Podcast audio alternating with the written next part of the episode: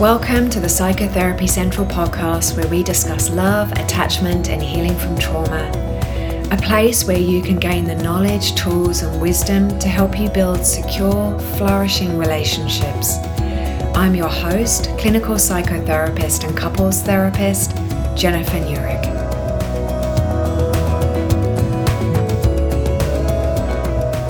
Welcome. Thank you for joining me on this episode five tips for choosing a therapist.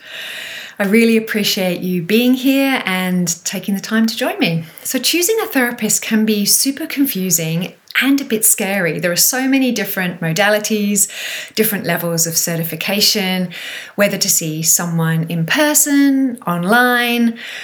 And most of you are not experts in the therapy field, and it can feel like learning another language as you start to navigate it. I also want to acknowledge that this part of the journey can be a block for some people.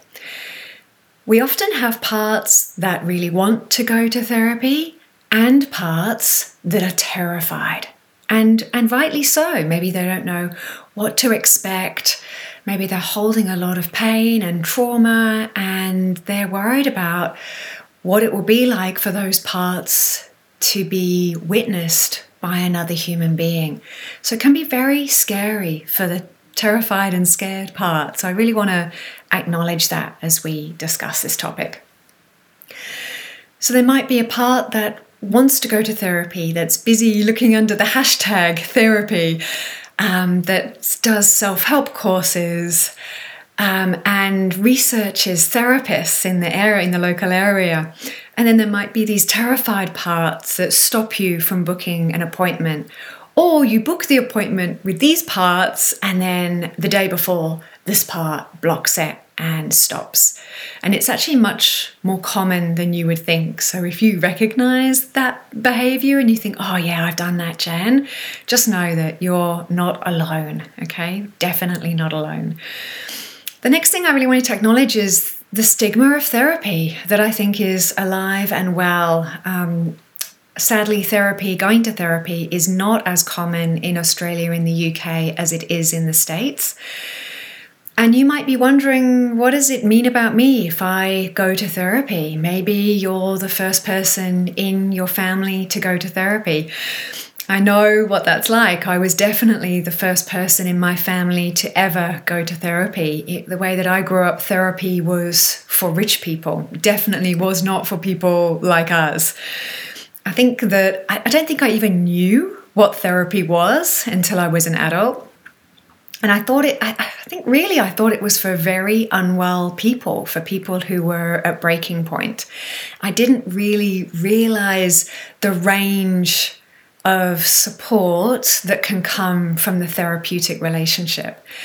So, whatever your history is with therapy, I am so glad that you're here and thinking about how to choose a therapist. So, let's jump in to five tips for choosing a therapist. Tip one is what are your goals? So, take some time, maybe do a bit of journaling around what is it that I feel that I'm working with? What behaviors are showing up that I'd like to shift? What would I like to change? It could be childhood trauma. It could be there's been a pattern of neglect and I have no idea how to fix that or change that. It could be that there's alcohol addiction that's the biggest thing that's really challenging you right now. It could be OCD that's showing up or depression or that you're really struggling in your intimate relationship and you can't really figure out what's going on, but it's causing you a lot of deep pain. All of those and so much more are absolutely valid reasons to go to therapy. And therapy doesn't have to be a, um, a long process. Sometimes, I know for myself, I've gone for certain kinds of therapy to work with certain things for quite a limited time. And then other types of therapy I've done on more of an ongoing process. So, um, what are your goals? Um, then, to get clear about who specializes in what you're working with. That can be very helpful in tip one. What's my goal? And who specializes in what it is that I'm working with? Because usually they have, they know a lot of the research around what it is you're working with, and usually have trained in modalities that have been shown to really um, tackle those issues head on. So, tip one, what's my goal? Tip two, do you have any special preferences? So, special preferences about your therapist. So, you might have a preference for age. Um, I've met some, I have some friends who've been for therapy with people who are younger than them and said, Jen, I just couldn't do therapy with someone younger than me. I felt like I needed to be with somebody who was older. Um, that's not an issue for me personally, but I do know that it, it comes up for people. Um, gender is another thing. If um, if perhaps you've had a long history of abuse um, with a particular gender, you might not want to work with that gender of, of therapist. And interesting, interestingly, some people will choose to work with that particular gender of therapist in order to try and heal some of the things that have happened with that particular gender. Also, something to think about is cultural and economic background. And again, we're so lucky in in many countries we have therapists from a broad spectrum of cultural backgrounds and socioeconomic backgrounds. So there's just some things that sometimes the you know finding a therapist who comes from the same cultural background as you can be very helpful to know the challenges that you're dealing with in your family of origin and in your community. I've also met people who've said to me, Jen, I've chosen you because you're not in my community and I need to speak to somebody outside of my community and get support there. So again, it's just kind of what what do you feel you need to be supported? And that's really the the energy of it is if I'm going to be supported, what what kind of qualities am I looking for? Um, so something I always add to my list is a sense of warmth and a sense of um, kindness and empathy. Um, I guess it's a hopefully a, a 101 for, for therapists. But here I'll just give you a little example around special preferences. When my father passed away, my father was 91 years old. And for a few months after his passing, I worked with a, someone who was specialized in grief therapy. And I chose, um, he was a, a, a white male with white hair and looked kind of like, in some ways, reminded me of my father. But what happened in that space was that the therapist, maybe because he'd been pulled into therapy and, and he had a natural empathic resonance and he had a lot of Buddhist training, a very gentle soul, was really able to heal, uh, hear me, heal me, Freudian slip there, heal me, hear me, maybe both.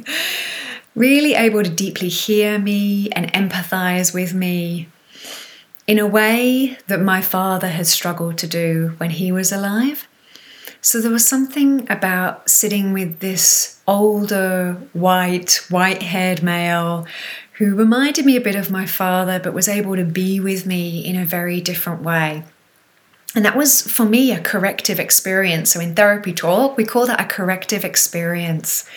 I hadn't experienced sitting in intimate, vulnerable conversation with somebody who reminded me of my father. There were moments with my biological father, but not not anything like I experienced with this therapist. So it was very healing for me. Something else to add into this tip is do you want to work online or in person? You might know straight away, oh, definitely in person. Um, and and I will just add this around the in person piece. There is definitely something wonderful about sitting face to face and feeling the whole presence of another human being that's very powerful, especially when we're in a lot of vulnerability.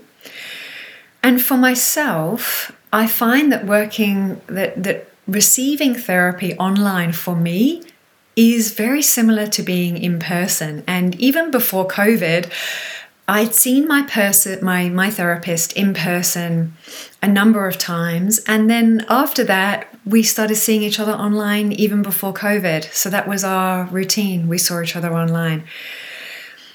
I found with online for me there was a big convenience part. It would take an hour to get there, an hour there, an hour to get home. So it was a three-hour commitment. Whereas um, telehealth was is an is a sixty-minute commitment. Again, it's a personal preference, and I just invite you to choose whatever suits you. So, tip two special preferences. Tip three which psychotherapy modality do you prefer? So, this how do you want to work? Now, you might have a bit of an idea about this, or you might have no idea at all. And there is some research that suggests it's less about the modality used and much more about the quality of the therapeutic relationship. So, choosing the right person the right fit for you is more important than the modality. Having said that, psychotherapy modalities vary greatly. And there is a big difference between CBT, cognitive behavioral therapy, and somatic psychotherapy, for example. Cognitive behavioral therapy is very much around working with the mind and is quite rational. And somatic psychotherapy is much more working with the body, working with the unconscious. One of the great things about the internet is that you can jump online, do a bit of internet research, and uh, just to help you find what modalities might be helpful to move towards the goals that you outlined in tip one you might also email a few therapists and let them know what you're working with and, and maybe ask them, how would you work with this? Is it something that you work with? Have you worked with this before?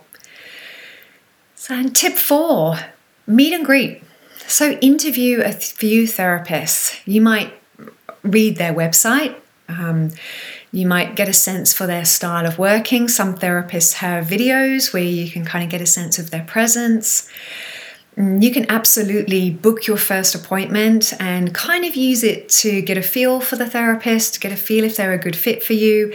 There is absolutely, I mean, usually there's no obligation to book in for another session. Um, I would kind of bracket here that in the first session, it can be quite hard to get a real sense of what the therapy is going to be like. And I would maybe recommend doing two or three just to get a, a because me pause here. It's about dropping in, and it can take us a while to feel safe with somebody. And so sometimes it'll take two or three sessions to create a feeling of safety. And that's sort of a basic level of safety because throughout the therapeutic process, you'll find that there's little elements of, oh, am I safe again? Oh, am I safe again? And that will naturally pop up as we become more and more vulnerable in the therapeutic process. So take your time, be willing to shop around, and be willing to ask questions and meet and greet and know that you can absolutely ask questions of a potential therapist. And many therapists will answer you by email or you can do it in that first session.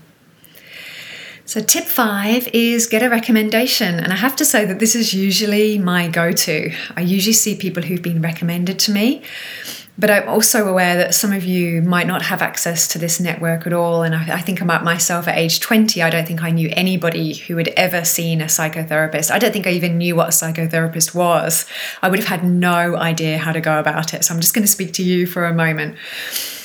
You know, maybe you know a friend who's in therapy, who's having some breakthroughs, um, and you might ask them who they're seeing. You might contact their therapist, ask if they have any recommendations often therapists will have a referral network through supervision. So, like I know I have a referral network because so that um, I can refer friends and family of my clients to other therapists who I know do great work. So, for those of you who are thinking, Jen, I don't have a friend who, who's doing therapy, um, how else can you do that? You can jump online. The internet is a fabulous resource. And then it might be a matter of trial and error, trying a couple and just seeing where there feels like there's a resonance where you feel comfortable. So, in conclusion, Going to therapy might be one of the biggest gifts you ever give yourself. I know some people who've been seeing the same therapist for over 30 years. It has the potential to be a huge support in your life, and that is especially helpful if the relationship with your family of origin is strained. You know, it's okay to need support and to pay for that support. And just because we're paid doesn't mean that, well, we don't really care or we're being paid to care. You know, I often find myself on the weekends or while I'm kind of cooking or in the shower thinking about different clients and some of their stories and often feel my heart expanding just with the thought of them. And being cared about and being deeply heard and witnessed is such an important part of being human. And you deserve to be cared about. And know that the experience of being cared about carries over into other relationships. We start to get the feeling of, oh, this is what it feels like for someone to actually care about me, for somebody to be thinking about me. And some of you have had that experience, and some of you have really not. So it's okay to learn what that feels like in therapy. Know, it's a space where you will have some missing experiences, and one of those exp- missing experiences might be being genuinely cared about. So, we've covered a lot of ground in this episode. We've covered what might stop you from doing therapy. Tip one what are your goals? Tip two what are your special preferences? Tip three which psychotherapy modality do you prefer? Tip four, meet and greet, check a few people out. Tip five, get a recommendation if you can. And the next thing was to allow missing experiences to happen in therapy, that that flow out, that will flow out into your other relationships. And that helps with rewiring the template that you have of yourself and others. It can be a life changing experience, and it's been one of the most powerful experiences that I've had in my life in a thousand different moments that have shifted how I see myself, how I see the world, and through that process, also answering a lot of kind of existential questions that I had a lot as a child. I remember very early on having some very big existential questions that I wasn't even aware of other people having. I don't think anybody else around me was having those same thoughts and questions. And therapy has provided a space for me to really hold the complexity of what it is to be a human being of what it is for me to be human, a human being. What does that mean to me? And to really look at the big questions why, why am I here? How do I hold my own pain? How do I be in relationship with my pain? How do I not lash out when I'm angry? How do I work with that part of me? It's a journey it's a journey, and I think it is really the quintessential hero's journey. Yeah, it's a, it's a journey of healing and of reconnection, and in a way of coming home. So taking time to choose your therapist, it's it's big, and yeah, I really um, my wish for you is that you find someone with whom there is a deep resonance, and I, I kind of want to say like a soul connection that you have almost like this soul connection where there is this resonance with one another and a resonance of care, of support, and of genuine warmth. And I kind of even stretch out to affection, you know, without crossing any sort of professional boundaries. Like there can be a genuine affection in that relationship that's very supportive. And again, I'll say, especially when that support doesn't come from family of origin. So, if you have any questions about anything you've heard today or anything to do with love, attachment, and healing trauma, please DM me through Instagram on psychotherapy.central. And if you like what you heard today, it really helps me out if you give me a five star review and take the time to just write a bit of a review. That would be awesome. Liking, subscribing, sharing, all that stuff. Um, the show notes for today will be available on my website, psychotherapycentral.health, where you'll also find a suite of courses and other offerings, and you can book in for one on one appointments through my website. So, wherever you are, I hope you have a wonderful day and move forward with confidence with finding the perfect therapist for you for now. Thank you for joining me on this episode. If you want to learn more about all things love, attachment, and trauma, I'd love to connect with you on Instagram at psychotherapy.central or visit my website at psychotherapycentral.health. If you enjoyed this episode, I'd greatly appreciate it if you could leave a review and a five star rating. Your support means a lot, and I look forward to connecting with you again soon.